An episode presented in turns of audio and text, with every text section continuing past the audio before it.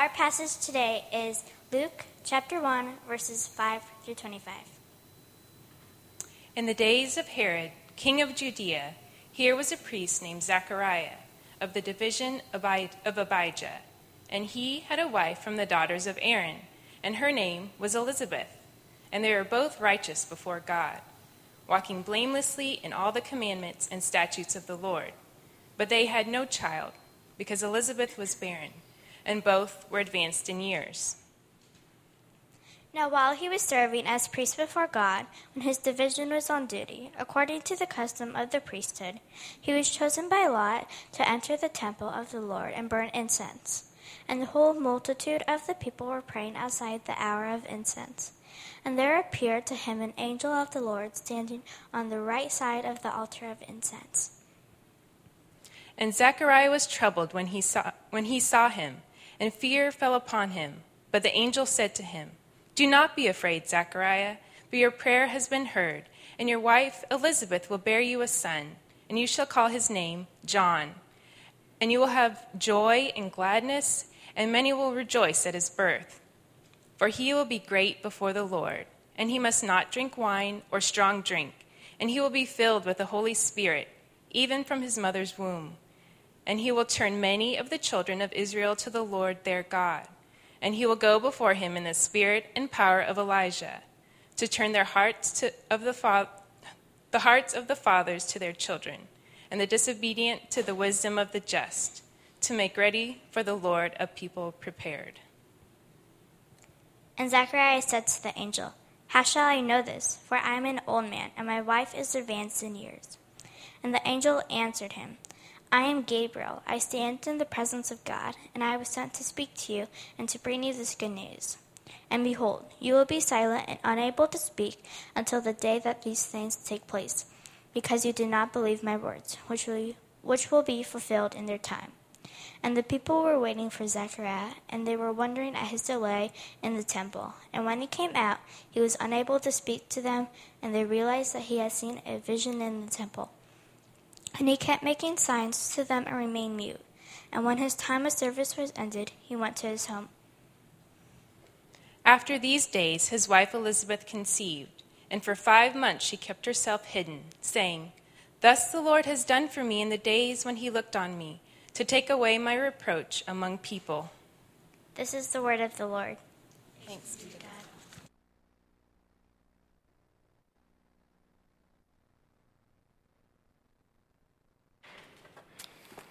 Well, good morning, everyone. It's great to see you on this wonderful Thanksgiving weekend. Um, thanks for making the trip out to church and uh, coming out of your food comas, as was said in the, in the welcome today. It's great to see you all. We're starting a new series today called What a Strange Way to Save the World. What a strange way to save the world. And we're going to spend, starting today, the next five weeks um, journeying through the first two chapters of Luke. And we're going to look at the stories surrounding the birth of Jesus with fresh eyes, and hopefully we'll see how consistently surprising God is in his work. Now, before we get into the sermon today, I just want to spend one second kind of highlighting what's unique about the Gospel of Luke, which we'll be in for the next five weeks starting today. Uh, Luke is, uh, by, uh, we think at least, um, trained to be a doctor, but in his spare time, he was a historian. He traveled around with Paul on a couple of his missionary journeys, and um, and he is responsible for writing, besides just the Gospel of Luke, that one's easy, uh, also the book of Acts. And the first four verses here in chapter 1 right away point us to why Luke has taken the time to write this, this account. And I'd love to read that for us. This is what he says Inasmuch as many have undertaken to compile a narrative of the things that have been accomplished among us, just as those who from the beginning were eyewitnesses and ministers of the word have delivered them to us, it seemed good to me also, having followed all things closely for some time past, to write an orderly account for you, most excellent Theophilus, that you may have certainty concerning the things you have been taught. Now, right away, I want to draw our attention just to one thing before we get into the text for the rest of the text for today. You notice where Luke gets his material. He gets his material from eyewitness accounts. This isn't just a story or a, a set of stories that Luke is making up. He's actually interviewed people who saw all these things happen, and he's putting it together in kind of a manageable way with a, with a purpose and a narrative and all that. And he's writing it for this man, Theophilus, but it's kind of an open letter for folks to hear. Because in the account of the eyewitnesses, we can have certainty of these things. So that's the purpose with which uh, Luke writes this and Acts. And that's the purpose that we're going to see come through as we continue on the next five weeks in this text. And so today we start in the orderly account with a story that is not actually about Jesus, at least not directly. We start with a story about the sign that came that was meant to show the world that Jesus was coming. And we're going to see what a strange sign it is. And as I was preparing this message, I got to thinking about our family dog, Toby. Actually, um, she is no longer with us, but she was my family dog starting from when I was really young. And she was also our first dog, which was really clear because we made a lot of rookie mistakes with her. When she was really little, we thought it was so cute that she would bite us. She's like six weeks old, right? she's just playing. It's a golden retriever puppy, six weeks old. How are you going to be mad at this, right? And so she's bounding around and she's biting people, and it's hilarious. But as she grew up, our tears of laughter started turning into tears of pain because she got some jaw muscles, right? And it started to hurt. But we had taught her it was funny to bite us.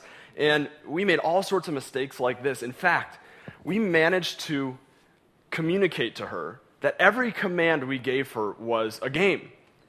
Oh, you want me to come inside? You must mean that you want to chase me around the yard in freezing temperatures and snow. Oh, you're telling me to stop chew through, chewing through this telephone cord? You must mean that you want to see how far I can chew through it before you can get me out from behind this couch. Oh, you tell me not to roll around and stuff in the yard and bring it in the house, even though time after time after. I think I have some unresolved issues around this.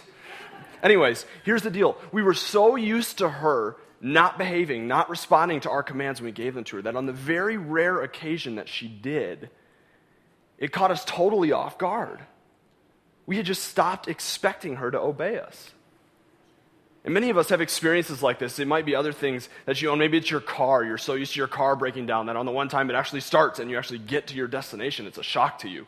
And maybe your computer, the one time that you're so used to it breaking down that the one time it actually boots up on schedule and it actually works the whole time you're working on it, that it's a shock to you.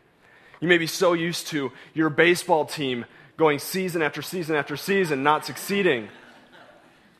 I'm, not, I'm a Cubs fan. I'm not jealous at all, I promise. I'm so happy for the Royals. But you may be so used to these things just not working that when they do, it's a total shock. And some of us, some of us have grown so used to not seeing God act that we've just stopped expecting it. Or maybe we've never expected it in the first place. So much so that when He does, it catches us totally off guard. So, how can we be prepared to see God act?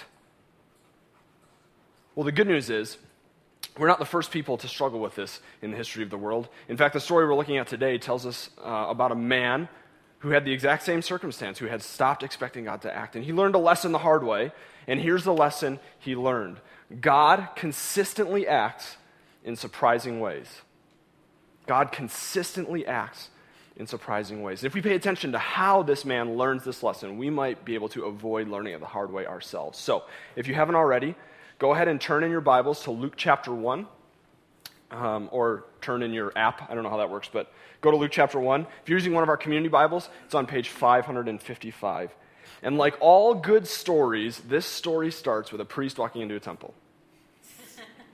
Seems like the beginning to a bad joke, right? This priest's name is Zechariah. Zechariah was a lot like a pastor. His job was to lead worship services, was to help God's people worship God in the right way. He's married to a woman named Elizabeth. Elizabeth is his wife. Not only is Elizabeth married to a priest, but her dad was a priest. So all the men in her life are all priests. Her brothers, her, her father, her uncles, grandparents, uh, they're all priests. So these two, not only are they a priest and a priest wife, priest wife, but Luke tells us that they are blameless, that they walk before the Lord in all of his commands and statutes. So they're, they're actually good people. And yet, they are without a child. Now, to us, to us, we might not see a connection there. But at this time, at the time Luke is writing this, at the time that Zechariah and Elizabeth are alive, that this weird cultural thing, it's nowhere in the Bible, but they have this weird cultural belief that the most tangible way God shows how much He likes you is how many kids you have. The more children you have, the more God loves you. The less children you have, the less God loves you. Again, it's a totally weird cultural thing, but it's their community. If you have no children at all, well, then you or your family members have done something so terrible to God that He's punishing you in the worst possible way. Despite the fact that this is a priest and a priest's wife who are good people who are walking blamelessly before the Lord.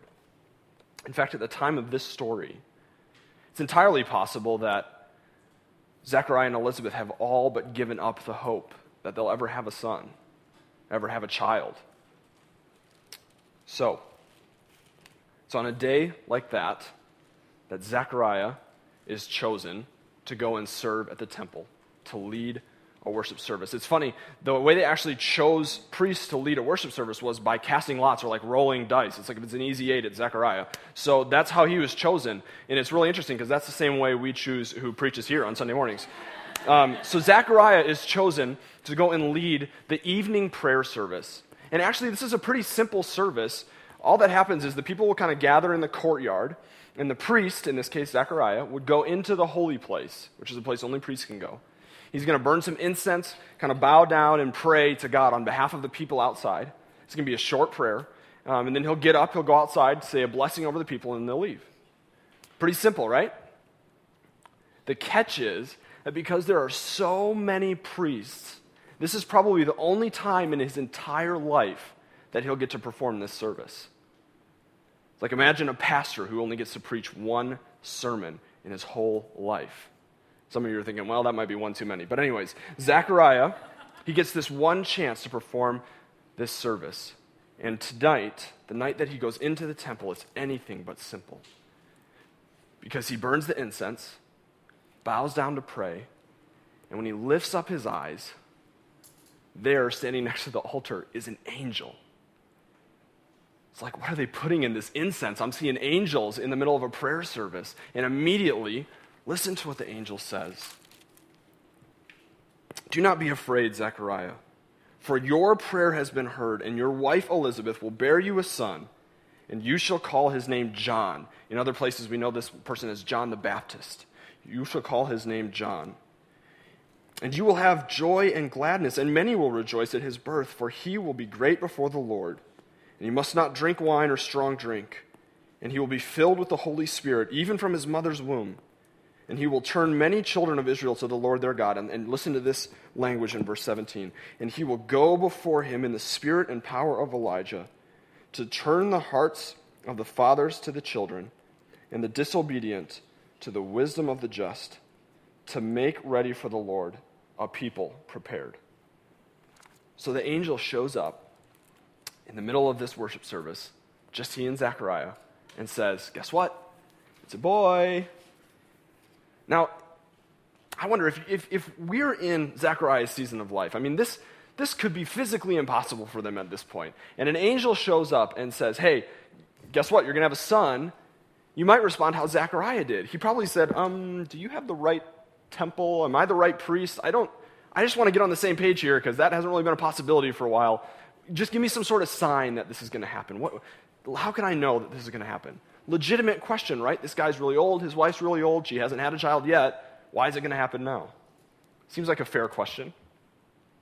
Well, apparently it isn't, because listen to how the angel responds. The angel said to him, I am Gabriel. I really wish Gabe was here to preach this sermon. I stand in the presence of God, and I was sent to speak to you and to bring you this good news. And behold, you will be silent and unable to speak until the day that these things take place, because you did not believe my words, which will be fulfilled in their time. Whoa. That seems like kind of a harsh punishment, doesn't it? He asked a simple question. I mean, the worst I ever got when I was growing up was like a month with no driving, but he asked a simple question and he gets nine months of silence, and then the angel shuts his mouth, which is a terrible punishment for Zechariah and probably the bigger miracle for Elizabeth, the wife, right? I mean, it's like, you're going to give me a son, I believe you, if you're going to make my husband not talk for nine months. What in the world is going on here? Why? Why is Zechariah receiving such a harsh punishment for such a simple question? Well, the simple answer is that Pastor Zacharias should have known that God is a God who brings some of the most important men in history out of barren wombs. He knows the story of Isaac, one of the fathers, literally fathers of the whole nation of Israel, who was born to his parents Abraham and Sarah when Sarah was 90 years old. He knows the story of Isaac's own children, Jacob and Esau, who were born to his wife, Rebekah, when she had struggled through decades of infertility and barrenness. He knows the story of one of the most important prophets of the Old Testament, Samuel, who anointed King David. He was born to his mother, Hannah, in her later years after decades of barrenness and infertility. God consistently acts in surprising ways, and Zacharias should know that. But even more important than those is a voice, a message spoken about 400 years before this encounter. If you would, real quick, turn with me over to Malachi chapter 4. It's just on the other side of Mark and Matthew. Malachi chapter 4. Malachi is the prophet, a prophet of the Lord. So when he speaks, this is God speaking, right? These are the words of God. And listen, listen to how Malachi finishes this word from the Lord. Malachi chapter 4, verses 5 and 6. Behold, I will send you Elijah the prophet before the great and awesome day of the Lord comes. And he will turn the hearts of fathers to their children, and the hearts of children to their fathers, lest I come and strike the land with a decree of utter destruction. Now, after these words are spoken, these words that are meant to tell Israel, look, I'm coming. I'm going to I'm to work my plan of salvation for my people. It's going to happen. And, and you're going to know it's going to happen because I'm going to send Elijah first. He's going to show up. He's this prophet from way back in the Old Testament. He's going to show up again, and he's going to signal to you that I am coming to do my work. After these words are spoken, God goes silent for 400 years. 400 years. No word from any prophets, no special direction from the Lord. The very next person to speak on God's behalf is an angel named Gabriel standing in a temple telling Zechariah, hey, do you remember the very last thing God said? It's happening right now. It's happening right now, and it's going to start with your son. Check out the, the similarity in language here. I, I put this on a slide just to help me and, and us see that together. In Malachi, God says, I will send Elijah the prophet, and he will turn the hearts of the fathers to their children. And here's the message Gabriel gives to Zechariah He will go before him in the spirit and power of Elijah to turn the hearts of the fathers to their children. Jesus actually gives us a, a definitive statement on this. Uh, listen to this conversation he has with his disciples. This is found in Matthew 17. The disciples asked him, asked Jesus, then why do the scribes say that first Elijah must come? Well, they say it because Malachi said it. He, Jesus, answered them, Elijah does come, and he will restore all things. But I tell you that Elijah has already come, and they did not recognize him, but did to him whatever they pleased. So also the Son of Man will certainly suffer at their hands. Then the disciples understood that he was speaking to them of John the Baptist. John, this John whose birth is being foretold right here in our story. I mean, Elijah has come. This moment, this moment that's going to signal that God has entered history, this once in a history of the world thing is going to happen. God is bringing about his plan of salvation. It's happening now. That thing that prophet after prophet after prophet after prophet told them would come, it's coming right now in this generation. And the one person who knows about it can't say a word. What a strange sign that after 400 years of silence, the sign God gives is silence. But God consistently acts in surprising ways. So, so why silence? I mean, if this is going to be the first sign, doesn't it seem kind of counterintuitive that the sign to proclaim God's coming and God's work is silence. Why? Why is Zechariah being disciplined in this way? Well, the parents among us will have good insight to this. As Courtney and I prepare for the coming of our son, Eli, we have that conversation you got to have. How are we going to discipline our son? Um, not that he's going to need it, but you know, got to talk about it. So when bad behaviors come up, you have to help your children see that they need to put off those bad behaviors. And the best discipline in those times, the best discipline in those times, it goes after not just the behavior, but also the root cause, the underlying cause of that behavior. And that's how God deals with us. Look, the fact, the fact that Zechariah misses the significance of this message is actually kind of astonishing if we think about it. This guy's a priest. This guy memorizes the Bible. This guy's job is to know the character of God so that he can lead the people of God in the right worship of him. And yet, he misses it. Why? Why is the only thing he can think about when this great message comes that God is doing this thing, this history altering thing? The only thing he can think about is this one little human reason why it might not work. Here's what I think it is I think that Zechariah got so caught up in his routine of priesting that he missed the very thing the routine was supposed to lead him to.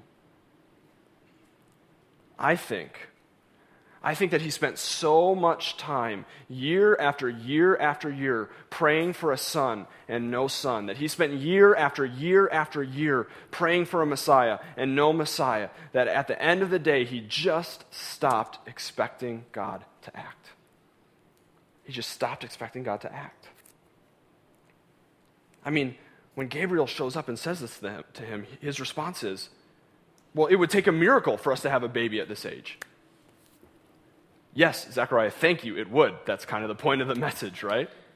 But he has stopped expecting God to act because he was so caught up in his routine, so caught up in his busyness, so caught up in praying for things that he never saw happen.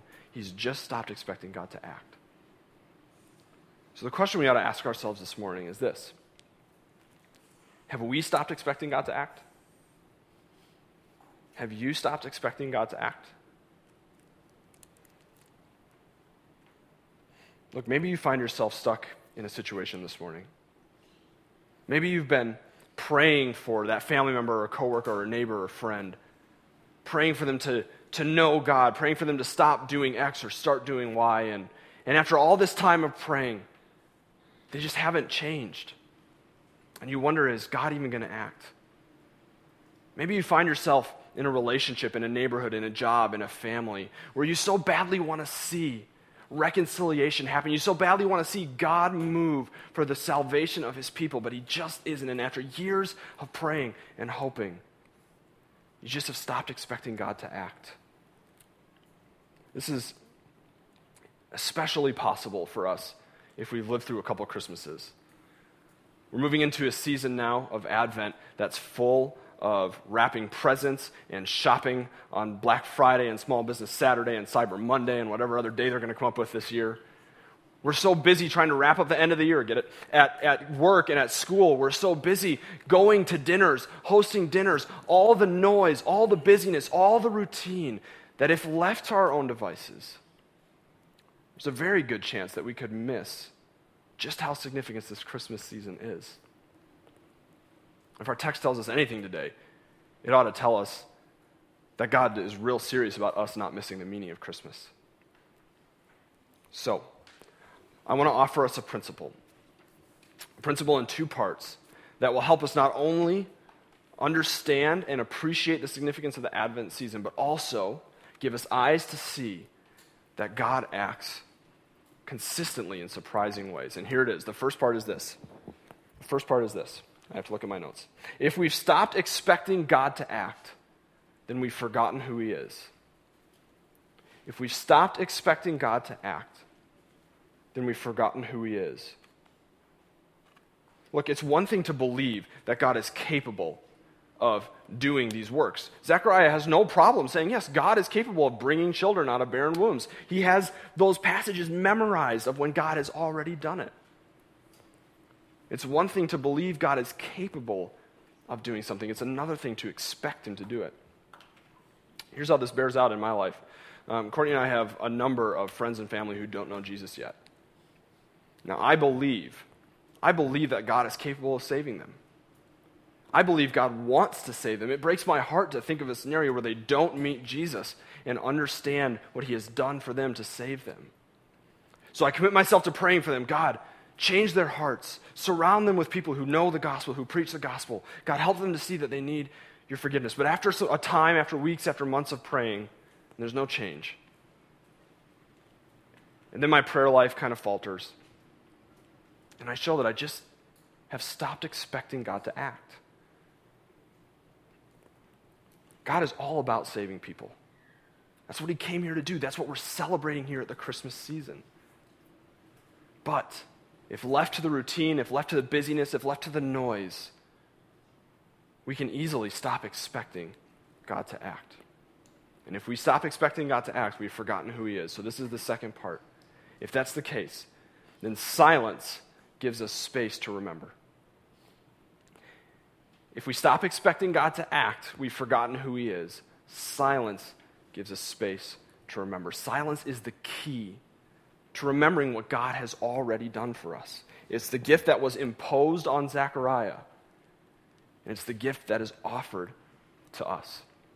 Look, I'm not saying an angel is going to show up and tell you, you know, which job to take or who to marry or, you know, anything like that. But I am saying that we take time in silence before God, when we create space in the midst of all of our busyness to hear God, we can know Him, we can remember that He is a God who acts. So, as we move into ad- this Advent season, I want to offer us an opportunity to practice that. So, here's, here's what it is. Here's what I think is a good first step.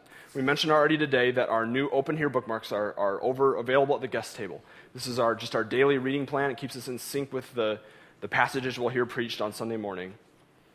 You can also go to openherebible.com. You can sign up for texts or email alerts. There's all sorts of ways to get to this. Here's what I want to encourage us to do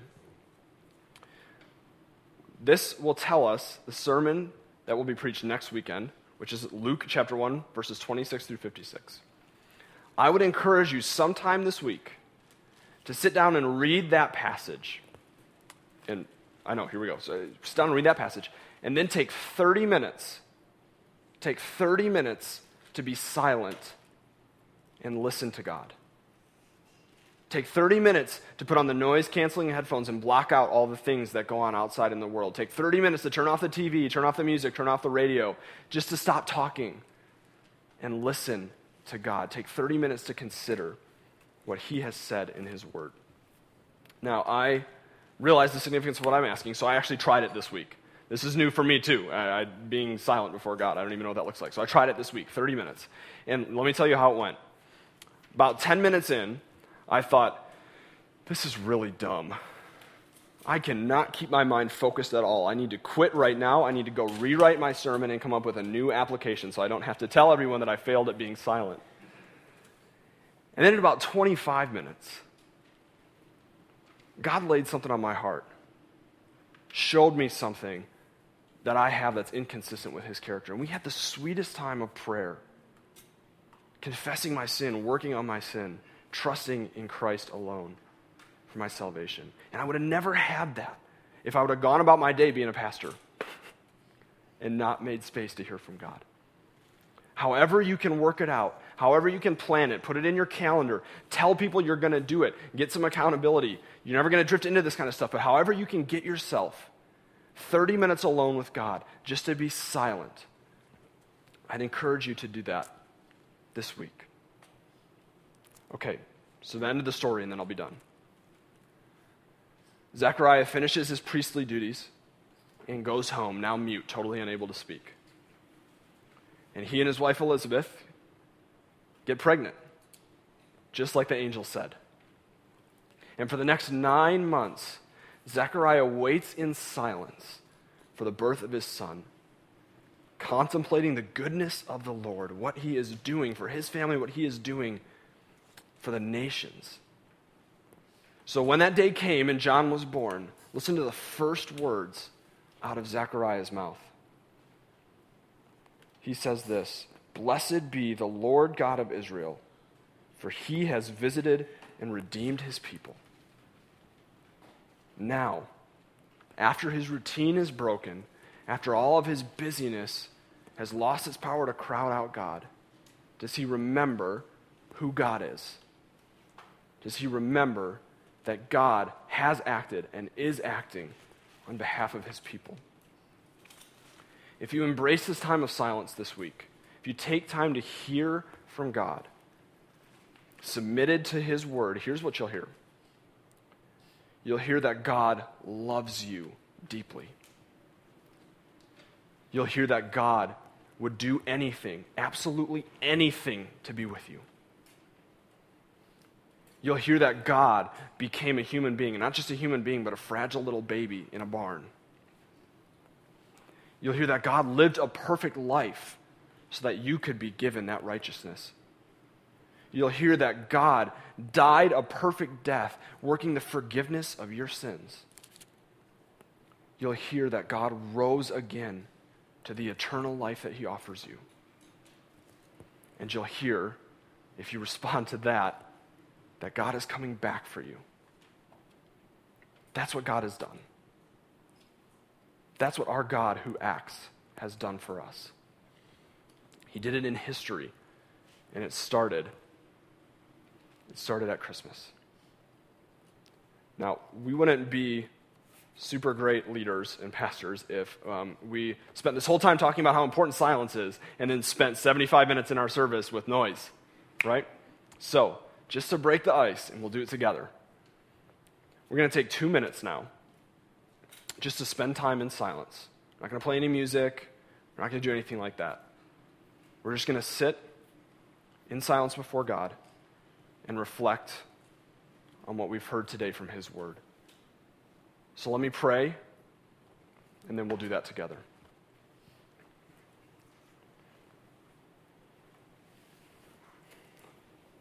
Holy Spirit, just as the song that we sang says, we invite you to speak to us. So as we come before you in silence, Lord, we recognize that your presence is in this place among your people whom you have redeemed. Speak, O Lord.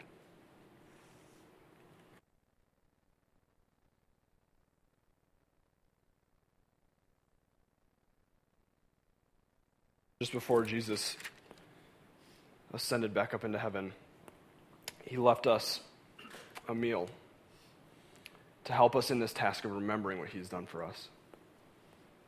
As we gather together at the table and take the bread, we remember the body of Christ that was broken to pay for our sins.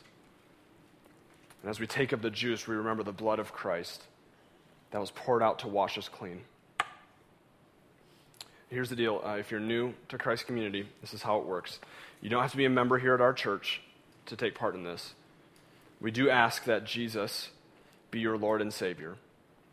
If that describes you, then you'll come down one of the two aisles, go around to the outside to one of our two communion serving stations. Gather in groups of four to six, take a piece of our gluten free bread and dip it in the juice, and then you'll partake together. If you have a child with you who is yet to um, make a profession of faith, we ask that they refrain from partaking in the table, but our servers would love to offer a blessing over them in the same way that Jesus did. This is meant to be a time not of hurry, but of reflection. So if you need it for prayer, for more silence, please take that time.